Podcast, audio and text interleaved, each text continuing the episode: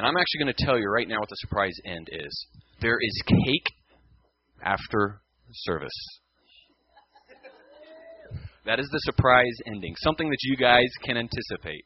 There is cake that will be available, a nice chocolate cake with lots of icing if you like icing, almost too much icing on some of the areas of balloons and things like that, but there is cake. So I'm not above bribery is basically what I'm saying here. So um so if you can be with me for the next, you know, 20 30 minutes, um you know, there's some cake and and and we can enjoy it. Uh it actually leads into what we're going to be reading this morning, but let's go ahead and read Revelation uh, chapter 21. Uh, this morning's sermon's from, from 1 through 8. Then I saw a new heaven and a new earth. For the first heaven and the first earth passed away, and there is no longer any sea. And I saw the holy city, New Jerusalem, coming down out of heaven from God, made ready as a bride adorned for her husband. And I heard a loud voice from the throne, saying, Behold, the tabernacle of God is among men, and he will dwell among them, and they shall be his people. And God himself will be among them, and he will wipe away every tear from their eyes. There will be no longer there will no longer be any death.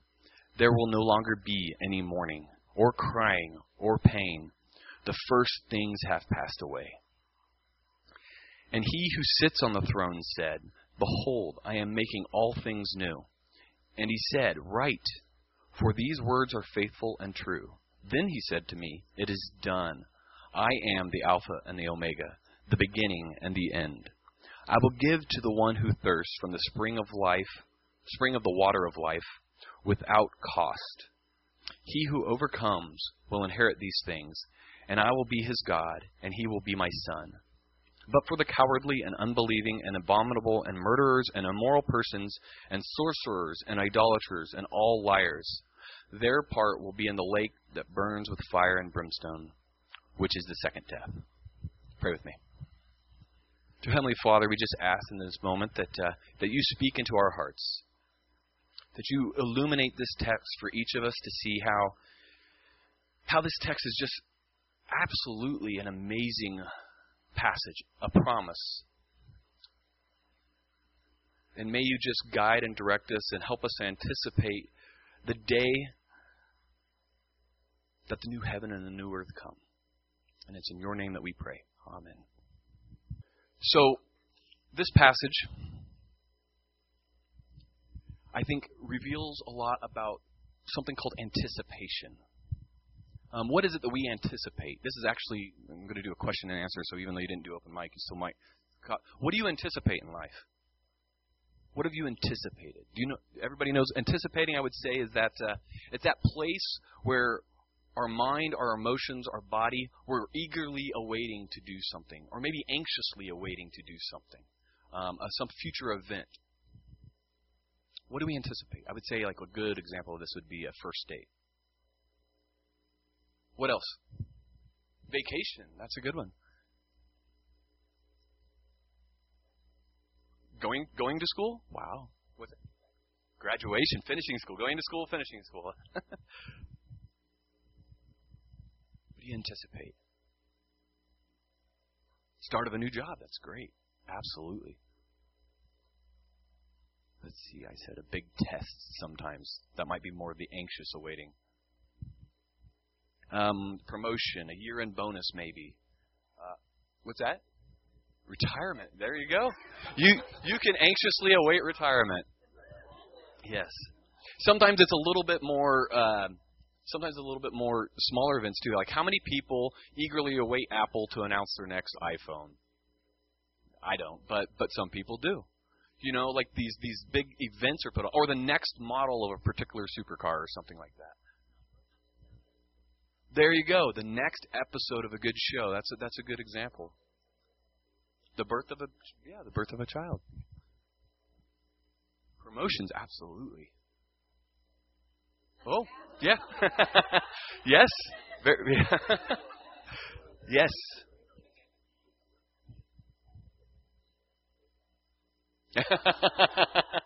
yes. What about the next holiday? And or the changing of the seasons. Yes. Or perhaps realizing that you just got caught and you're going to get in trouble, and there's an awkward conversation that's going to have to happen. Or you know, sometimes it can be you know the the uh, the passing of a loved one who's been dealing you know with with with something for a while. Um, that could also be anticipation. And um, or it could be something even like a winning lottery ticket. You could be anticipating that, but that is not a good place to put your trust and your faith. You can be anticipating that one and likely would forever. So that but that comes in, it's like what do you anticipate? Is it trustworthy? Are they going to fulfill what they say? Um, there's a lot of different things, and I think that when we come into this, one of the things that happens that we've tapped into in our society, and it goes through things, with anticipation, there's something called the reveal. Does everybody know what the reveal is? Like if you think about a, a TV show or a movie or uh, or something, you have a trailer for a movie that gives you just a little glimpse of what's going to come. The iPhone is a great example. They do these big product, you know, events just to tell you what's going to come in 10 months.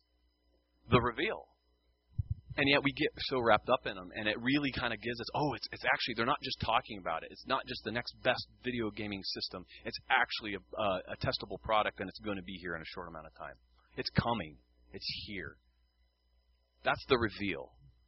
Well there's one other event that we actually didn't mention but is actually i think one of the things one of the most real ways that we anticipate one of the biggest events that we anticipate in our lives for most people and that is our wedding day. And the reveal you go to the next one.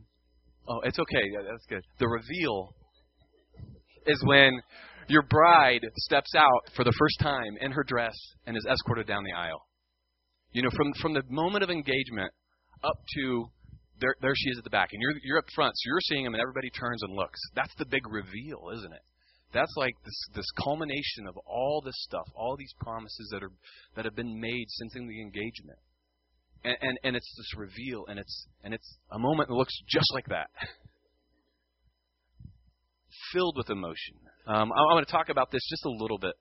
Um, Amanda and I got engaged, and we got married ten months later. So there was a period of anticipation during that ten months, a period where in fact, for the last three months, I was out here and she still was in Colorado. So we weren't even in the same state. We couldn't even see each other at the same time, you know, on, on a daily basis going into it. So there's a lot of anticipation, looking forward to this day that our lives would come together. Um, you know, the commitment and the promise that we made of love to each other. This day, I'll tell you what, as we're both there, this day was a day of joy, definitely of joy, but it was also anxiety. I mean, vulnerability are they actually was Amanda actually going to show up? Was she not going to turn and go? Was she going to go turn and run away? You know, I mean, there's movies you know that talk about this stuff. You know, um, but also just the emotion of it. I mean, you're very vulnerable. You know, it's it's one of those things. I, I'll sh- I'll show this from my perspective, but you know, she came out and and she said, you know, I was about ready to cry starting walking down here, and while everybody's turned and looking at her, I actually make a face at her from from up front which caught her to kind of laugh and got through that, that just that little point. And I don't know why, because I was actually probably about ready to cry too. And so I made a face instead of crying, and it caused us both to kind of laugh, and then we were able to move forward. You know, but it's just those those little moments, the things that grab us. You know, those are in anticipation. This was a big moment. This uh, this reveal. Um, at this moment, we're not married yet. That's not going to happen until the end of the service. Actually, probably not until in the middle of the reception when we sign the paperwork. But, but you know, really, you know, most people will say, you know, you service, you know, you get up there and you do that. But at this point, it's happening. It is coming. The fulfillment of that promise is now upon us. Um, one other thing that I'd like to just talk about real quickly with here is during that engagement period, I was not thinking like the guys in The Hangover. You know the movie The Hangover? Um, yeah, I had a bachelor's party, um, that was fun. But I was looking forward to the day of being married, not what can I do until my life ends because I get married. There's a big difference in the way that we approach this moment. You know, I mean, yeah, there's some stuff. Looking back on it, yeah, I had a lot more freedom when I was individual, like as in I don't have to actually check with somebody else if I want to go do something, or or what I spend my money on or you know all this other stuff. But that wasn't the end of the world. It's actually better now that I have to check. Hey, do you want to go do this or not? You know, it's it's actually more fulfilling than just running around and doing this. And I think that's one of the things. The Hangover is a, a funny movie, but I'm not endorsing it.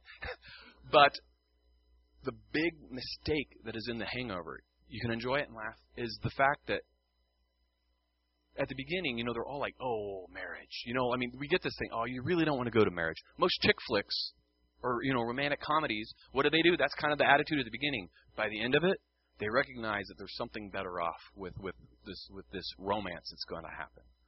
Um, you know, in some way, they get through the selfishness, this idea of doing what you want, to this point of like living together and choosing love. Um, but that's that's this idea of anticipation that I think is big. It's this idea of the reveal that's happening. This is what's happening in Revelation 21, 1 through 8, what we just read. This is exactly what's happening. Um, I do want to read. I want to read the passage again now that we've talked about anticipation. I'm going to read out of a different translation, one that's uh, um, maybe a little more uh, less big words. um, but I'm, I'm just going to read it again. Then I saw a new heaven and a new earth, for the former heaven and the former earth passed away, and the sea was no more. I saw the holy city, New Jerusalem, coming down out of heaven from God, made ready as a bride, beautifully dressed for her husband. I heard a loud voice from the throne say, Look, God's dwelling is here with humankind. He will dwell with them, and they will be his peoples. God himself will be with them as their God. He will wipe away every tear from their eyes. Death will be no more. There will be no mourning, crying, or pain any more for the former things have passed away. Then the one seated on the throne said, Look, I'm making all things new.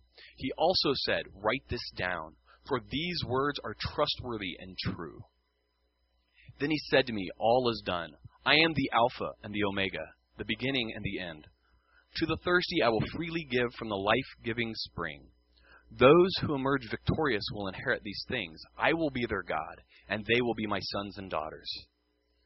But for the cowardly, the faithless, the vile, the murderers, those who commit sexual immorality, those who use drugs and cast spells, the idolaters, and all liars, their share will be in the lake that burns with fire and sulfur. This is the second death. Can we see how this is the big reveal? Um, Revelations up to this point, if we go back to the beginning, it's been a lot this apocalyptic nature, you know, that Steve talked a little bit last week. There's a lot of stuff that goes in here. A lot of dragons and, and beasts and harlots and and uh, lakes of fire or, or wars and the opening of scrolls and seals and all this stuff. It's really interesting to read. But the point is we get here. This is actually, if I had to say, this passage is the climax of the story. In fact, I would say this story is the story. As in, th- this is the story of the Bible um, that we see here. And so, if you want to go with the big idea, the next slide, this is the big idea today. God keeps his promises. Will you let him? God keeps his promises. That's what we're seeing. Um, we're going to move through this, uh, looking at a few different things that just shows how, really, if we break down this passage, the first six verses, 1 through 6, when you look at it, really are about establishing I am God. This is actually God that's showing you this. I am who I am. I am the same God that was yesterday, today, and forever. And I'm going to fulfill the promises that I've been giving. And the last part is this idea will you let Him? Will you let God be victorious? Will you let God keep His promises with you? This is the big idea God is faithful. Um, starting in verse 1, I just want to talk a, a, a, little bit about one of the ways why we can see. I mean, there's some interesting things here in this worldview, this, this, this stuff that's put in here. I saw a new heaven and a new earth, and the old heaven and the old earth passed away. It's interesting. Doesn't talk about the whole world getting burned up in a big old flame, you know, which we do hear a lot of times, you know, when we look at stuff. We see that it is passing away. Something has transformed this world, glorified this world. Um, what does that mean? I know when I think about one of the best places to be on this planet, it's on the ocean surf. You know, seeing, seeing the surf, watching the waves. You know, and everything. And man, you know, there's some great creatures like whales and dolphins and turtles and fish. Are they not going to be any more because the sea is no more? What we see there in verse one. Um, I just want to bring this up. That's it may or may not be. I think that there will be, in a sense, ocean surf, you know, in some sort of form, or we don't necessarily know. What's getting talked about here is we have to understand the worldview that they had then. They didn't think of the world as a globe back then.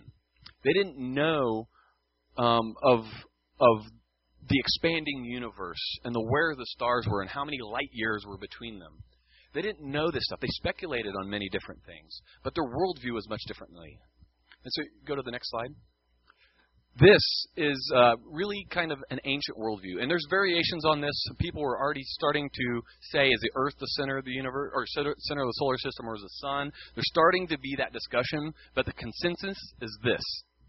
And so I'm going to just come up here real quick. But basically, what we're looking at is a three level. They had like kind of this idea of three levels. You remember, um, they thought the world was flat, right? Until I don't know, not long before Columbus or something like that. Um, but you know, we, we still were talking about this. So what we had, what, what you see here, the earth is this flat part in the middle. You can see the underworld, that's Sheol, that's Hades. You know, when you hear those words, that's what it's talking about. It's actually not, it's, it's this thing under the earth. Um, you can see the firmament with the stars, that's still considered, everything up to the firmament is still considered earth. They thought all the stars were on the inside of that firmament. firmament um, that the moon and the sun were were kind of there in the firmament. And as, as it developed, they realized that those two, moon and moon and sun, and then a couple other stars that they end up realizing were planets, they move a little bit differently than the other stars. So they almost end up having like orbits inside this firmament. But that was the Earth. The heavens was what was outside this firmament. Like for instance, we go walk outside today, it's a blue sky. Why is the sky blue? Because there's water up there, outside the firmament which is the ocean of heavens. And then you have the heaven of heavens, which is up there. Um, and a, in a particularly Hebrew or Christian, you know, thought, or I guess the Jewish thought at the time, you know, and into the early church even, the throne room. We saw the throne room, a voice from the throne coming in this passage. The throne room is in the heaven of heavens, and it's where God resides. Is the throne room in that heavens. So it's everything that's outside. So you can think of when it says the new heavens and the new earth, what we're seeing is that all of creation, the part where people dwell, which is the earth, and the part where the heavens dwell, or where God dwells, which is the heavens, the realm of God, are going to be made new and brought together in an interesting kind of way. The other thing that we see here is the sea will be no more. What in the world does that mean? You can see this idea that the earth, you can kind of see in here, there's water, there's the primeval ocean. You see that on the sides. You have this thing called the pillars of the earth at the bottom. The idea was the earth was somehow sitting on this the deep, the waters of the deep, and it came into the it came into the seas. So things like the Mediterranean and other stuff, the deep waters had a connection to it. You know, you saw this in Greek mythology and all sorts of stuff too. How they had like Neptune and you know the other stuff that of of like the way they mythologize this waters of the deep and what's down there. Well, the correlation to this passage is that the sea, the ocean, the waters of the deep equals chaos. There's a chaotic nature to water. And maybe and maybe that's like when you go and you see, you know, you go see the ocean on the shore and you see it just churning and tumbling. It's it's chaotic. It's a lot more active and chaotic than maybe sitting and watching the wind blow through trees. You know, from from from from, from that idea. So, what this means, what is being said here, is that chaos will be no more. This goes back to what Steve talked about last week. We saw that death and the grave were thrown into this burning lake of fire, the second death that we also end you know this passage with. But that was just talked about just before this. So guess what? When God gets to the point of judgment and the throne of God, and it's that time, and He takes death and He takes the grave, he brings everybody out of the grave, out of the waters of the deep, out of all this stuff to, to bring them back for the, their judgment, and then throws death in the grave into this burning fire. Guess what goes with it? Chaos. That's what we're being affirmed here. God's going to do what He said. Because when God created the world, if we go back to Genesis, when we go back there, what did he do? He brought order out of the chaos. If you go back very, very beginning of Genesis, that's this idea. Somehow the created world has an order that is out of this chaotic uh, nature of things. And so chaos now is no more because the enemy, the adversary, is no more. this specifically from from this worldview, um, I, I think it's just really important to understand. And you know, when we look at this, is because this directly leads to those next uh, the the next verses, like verse four, which is He will wipe away every tear from their eyes. Death will be no more, which we you know had last week as well. Um, no more mourning, crying, or pain. These are the things that come with chaos. These are the king, things that come with death, the grave, dying. They're not the intention of God, but they're part of our existence now. And so what we're seeing is that God is going to fulfill his promise from the beginning about saying, I want you I want you to live. I want you to have life. You know, we talk we sang quite a bit this morning about eternal life or these other things, the promises of God we're seeing in the very fabric of this hey, guess what? God's going to keep his promise. It's going to be life, not chaos. It's also going to be here, not there. That's the other other thing I think that we want to talk about with this is when we see the new heavens and the new earth, it's not this idea that our soul, like everything that we see now, was just gonna it's gonna go away, and our soul's gonna like pick up a pair of wings and a harp and flutter up to the clouds and be somewhere else, and that's how eternal life's gonna be. You know, I mean, it's it's fun. That's not what we're seeing here. What we're seeing is that there's a new heavens and a new earth, so it's gonna be very physical. You know, it's not we're not escaping. We're, we're, we're not running away. God can't run away. If God is going to be victorious, it has to be here. It has to be something that has very much to do with creation. And we see through through this entire thing up to this point, this is the climax. This is God being victorious. You know, this this is his moment. This is the moment when, yeah, we've been doing all this. It's it's it is now time for us to be one. And so that brings us into verse three.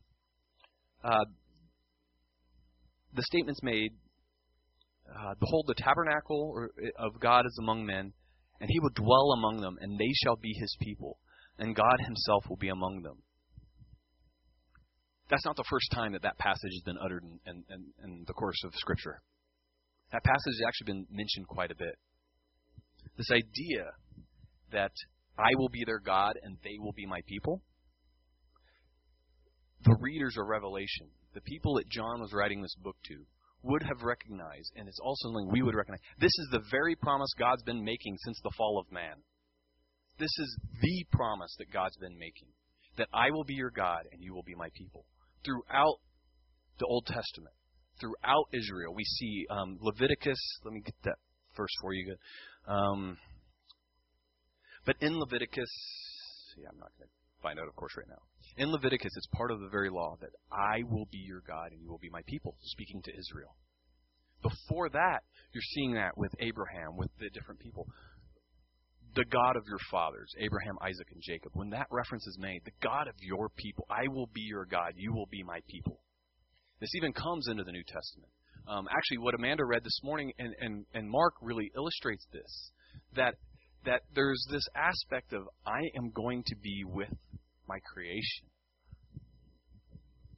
With with there's no way for us doing our things to earn eternal life, but eternal life is is is not it's impossible for us, but it's possible with God. When God does this, He reaches in, He brings us, He restores us into this idea that I am, and that's what we see, don't we? We see this idea. What does God do? He affirms who He is. Look at those next few passages. I am the Alpha and the Omega, the beginning and the end. We've heard that before too, haven't we? Not the first place in Scripture that talks about the Alpha and Omega. Um, and Alpha and Omega has to do, you know, kind of with the Greek alphabet and the others. It's the beginning and the end. It's really this idea that creation starts and ends with God. He is. God is. I am. The great I am. So what we're seeing in that passage really what God's doing here is saying, I still am. I'm bringing, I'm finally bringing this about. I am going to keep my promise to you. I will be your people, or I will be your God, and you will be my people. That's what we're seeing. It's a promise being kept. And and I do want to illustrate, you know, kind of this idea. Uh, um, it's the big idea for this passage. I would say this is the big idea for everything. This is the big idea that God is faithful, God keeps his promises. He is our God, and we will be his people. So, this, this is the big idea, um, something that's very, very important. Because God wants to be with us. There's a word that's used actually for Jesus, one of the ways that we talk about him as, as Jesus Christ, the Messiah, a word called Emmanuel, which means God with us. We see how this ties in. I will be your people, and you will, or I will be your God. I'm still saying it wrong. I will be your God, and you will be my people. This is at the core of everything. This is Jesus' fulfilling of the promise, and now leading into that moment, that final reveal when it's coming. It's going to be complete. The engagement period is over. I mean, if we think about it like that, we, God's promised. And when we enter into a covenant with Him, you hear that, you know, covenant. Jesus, the covenant. There was a covenant with Israel. There's this, this idea of covenant, marriage covenant. You know, we talk about all these things. We've made a promise to allow God to be Lord, Jesus to be Lord. When we follow Him, this is the culmination this is the wedding day. This is the time when all the joy, all the peace, it all gets brought up in this moment. It's coming. And we're going to see as we continue through how that continues. You know, that'll continue in this narrative. How how we're just going to see this rejoicing because it's happening finally. So, the narrative kind of switches here, though, in verses 7 and 8. Suddenly it says, He who overcomes these things will inherit, or and I will be his God, and he will be my son, or he will be my sons and daughters. Somehow, those who overcome the trials or whatever is going to you know going to be there, they will inherit it. But then in verse eight, you have this this list of stuff that they're not going to be there. They're going to get thrown in the second in that in that fire where the where the second death is. So it's kind of like, yes, it's coming, but yet, do, are you going to be there or not? Are you going to be there or not? He's going to keep his promise. Are you? Are you going to let him keep his promise to you?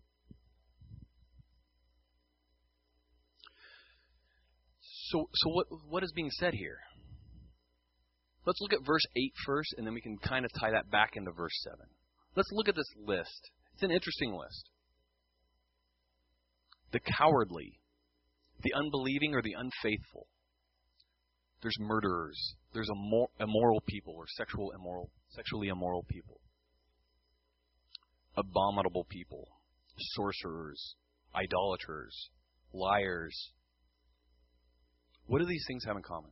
It is interesting, actually. This is the only place that cowardness, like cowardly, and actually unbelieving or unfaithful, is actually lumped in a list like this within the Bible. It's the only place that it gets thrown in here.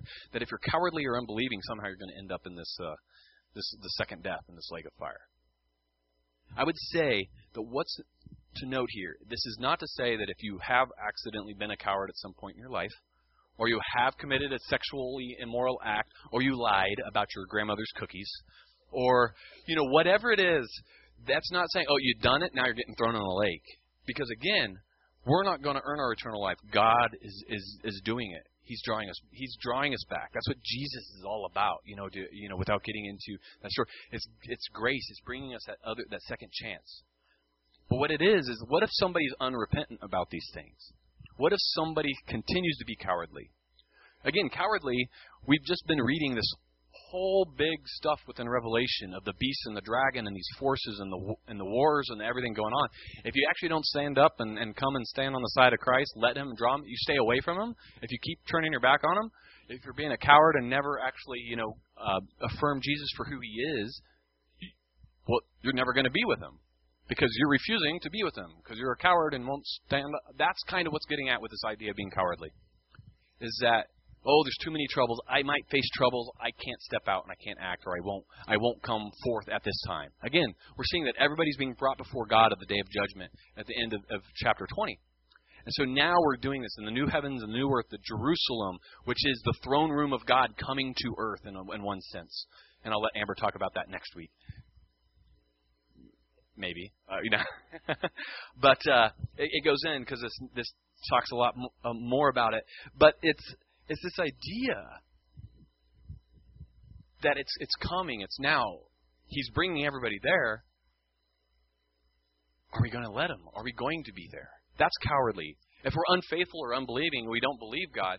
Um, one of the good examples of this, and one of the things, um, how many people have read the Chronicles of Narnia? You know, C.S. Lewis, the, you know, the thing. The last battle, the last book in the series, it is this picture that is at the end of that book. It is this idea that they're fighting, the, the, the people they're fighting this battle, it's actually a losing battle, but they're fighting, they're fighting, they're fighting throughout the entire last battle. And eventually there's this door that they get thrown through.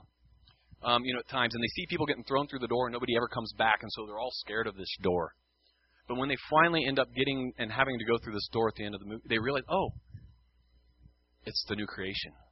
And so it's just wiping away, and everything is. It's the same thing they can still see through the door back into as, as it's becoming. But in front of them is this glorified new heavens, new earth, and, and the land of Narnia. You know, their, their imagery. That's what's happening. There's this group of dwarfs that's sitting there, turning inward, that still thinks they're just sitting on the inside of that shed that had the doorway in it. They think they're just sitting inside a shed.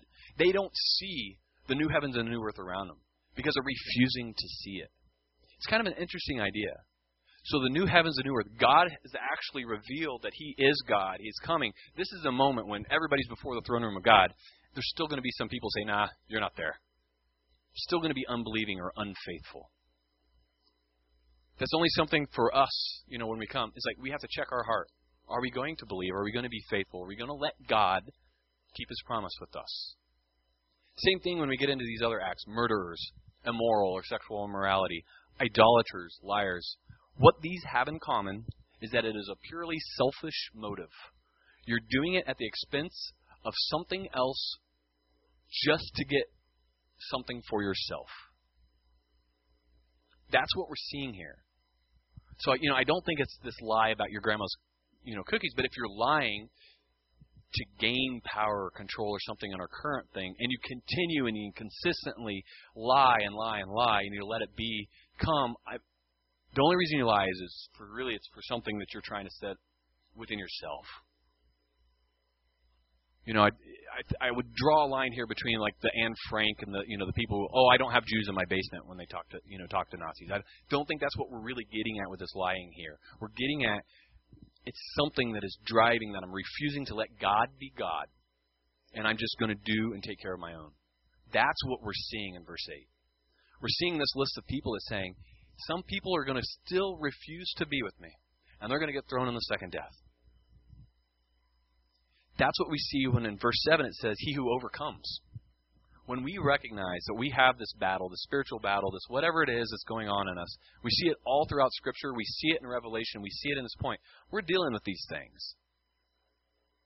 You know, we're, we're dealing with this battle. We're not perfect, but are we willing? Are we open? Are we able and allowing God to be God? Are we allowing Jesus, the gift that Jesus brought us, are we allowing that to actually take hold of our life? Are we allowing Him to be Lord? Or are we only trying to get something out of it? You know, I think it's it's that turning. I am. We just heard. God is stating, I am. I will be your God. You will be my people. You can only be my people if you acknowledge that I am God. So, really, how does this tie together?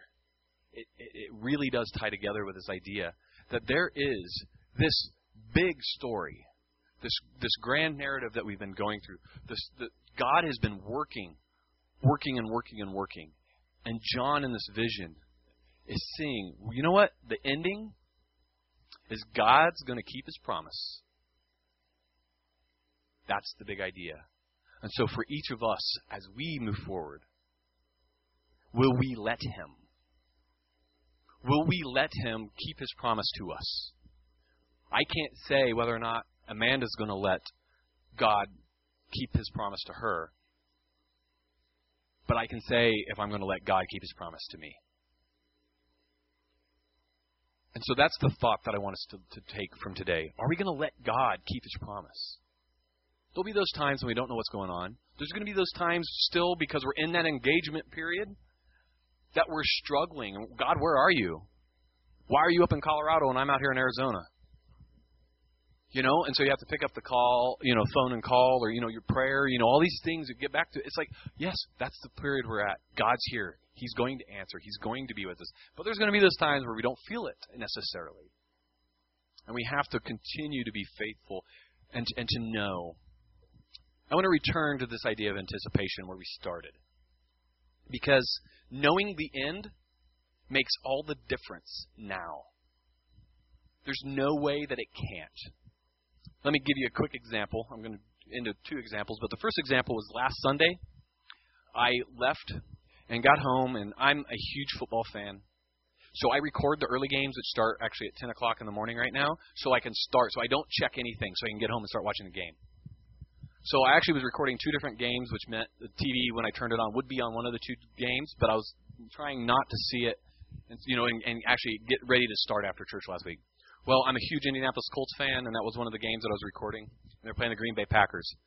And as the TV flashes on, what do I see? Andrew Luck smiling and running into the end zone, pumping his fist. And I'm like, oh, I now know how this game's going to end. you know, it's like, oh. But I'm also going, oh, this is this is a good ending. So I went back. I still went back and I watched the entire game. You know, I fast forwarded through the commercials, which is the fun part with DVRs. But uh, um, but I went through. You know what? I did.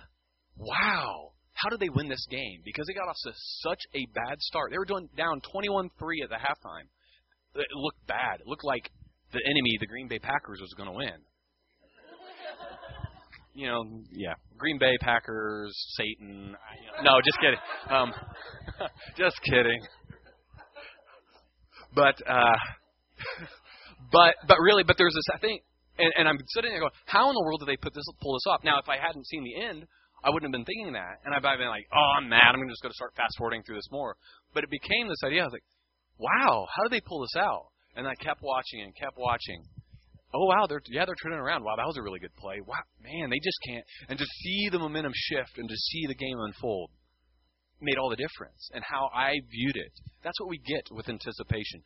God's going to keep His promises. That's what we're seeing here. The surprise end is the fact that He's going to win as Steve talked about last week. We, if we know that, that changes what we do.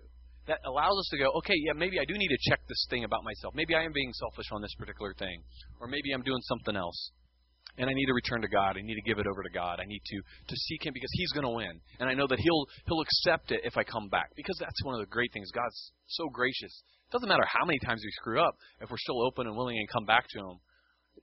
It's the idea that oh, I God's saved me or given me grace and I can do whatever I want now. That's not what we see here. It's still about being with God. And so if we're pursuing God, we keep our eyes fixed on the kingdom of God and we mess up and then we pick ourselves back up or allow God to Jesus to pick us up and we say, "Yeah, I screwed up there. I got to try again." Completely different attitude. That's what we're seeing. That's where we're at now. So this this vision of the future is also in this moment. And and one of the things that we can look forward to is that it's a day of great joy. Anticipation, just as the wedding day was a day of great joy. The day was uh, of a, what, two and a half years of knowing each other before we got married. From the time, you know, we met and started dating and got engaged. Of, of developing that relationship and being with him. And so you can go to the next slide. God keeps his promises. Will you let him? It is a day of joy. It is a time when we can rejoice. And so, will we be there? Will we recognize that? will we jump for joy? Yes, this is real. This is at the front. Nobody knew we were going to do it. It was fun, but, um, but yeah, yeah, yeah. And and no wardrobe malfunction, right? You didn't even realize when you posted this picture that it was going to be used, did you? Recently, but um, yeah, it's. I just want to leave us with that. When we walk out today, as we leave and enjoy a piece of cake, we can take part. It's a little bit of the cake. It's a little foretaste of the grand party that's going to be there. That we're going towards this end, this end, this day, this wedding day, this returning of of God, this this culmination of everything that God has promised coming to fruition. And so we can live in reality of this now.